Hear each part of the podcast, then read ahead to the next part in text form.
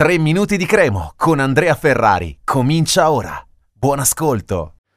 Non c'è un attimo di sosta in questa settimana molto molto delicata, nonché determinante per la Cremonese. Intanto complimenti al Napoli che ha vinto lo scudetto in maniera aritmetica, quindi complimenti, strameritato. La Cremonese scende in campo domani contro lo Spezia, quindi a soli due giorni, tre giorni insomma dalla partita di San Siro, un'altra sfida questa volta davvero decisiva. Quindi cerchiamo di mettere da parte un attimo l'exploit di San Siro, io lo chiamo exploit anche se non lo è stato in maniera totale perché purtroppo è arrivato un pareggio beffa all'ultimo minuto, però è stata una bella prestazione, una prestazione che ci ha convinto del fatto che Ballardini e il suo staff abbiano lavorato davvero bene in questi mesi a Cremona nonostante tantissime difficoltà e quindi speriamo che loro possano avere tanto spazio anche l'anno prossimo per costruire insieme una, una ottima squadra.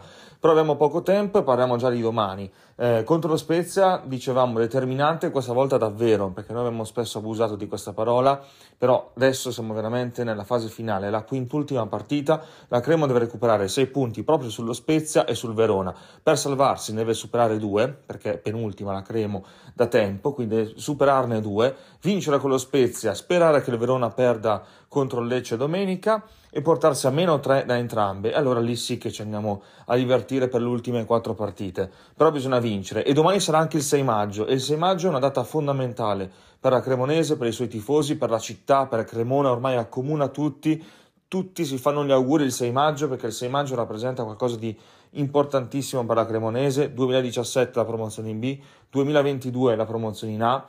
Quest'anno non c'è nessun verdetto, ma potrebbe riaprirsi eh, clamorosamente una lotta salvezza che fin qui insomma non è stata riaperta per una serie di risultati eh, negativi e alcune volte anche sfortunati e riportarsi a meno 3 dallo Spezia sarebbe davvero una grande gioia. Quindi, nonostante ci siano tanti acciaccati, perché si gioca veramente ogni tre giorni, la rosa della Cremonese non è lunga, non è particolarmente di qualità e lo sappiamo fin dall'inizio perché non è stata costruita benissimo però bisogna crederci fino in fondo, stringere i denti e pensare che davvero siamo alle battute finali, quindi anche i giocatori che devono, eh, come dire, appunto, che, che, non stanno benissimo, devono c- cercare di, di, mettere tutto in campo per regalare ai tifosi delle soddisfazioni. Quindi lo Spezia è l'ultima spiaggia.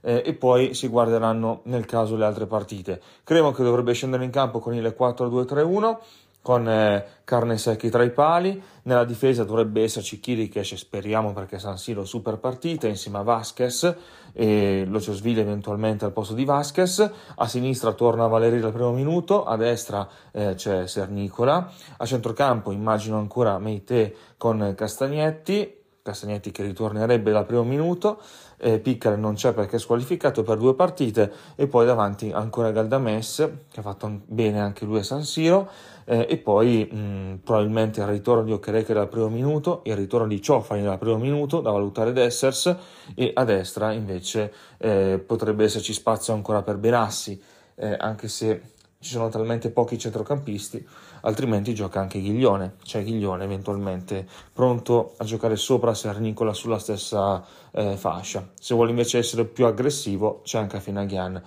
Un saluto a tutti, forza Cremo, buon 6 maggio a tutti. Per oggi 3 minuti di Cremo finisce qui. Appuntamento al prossimo episodio.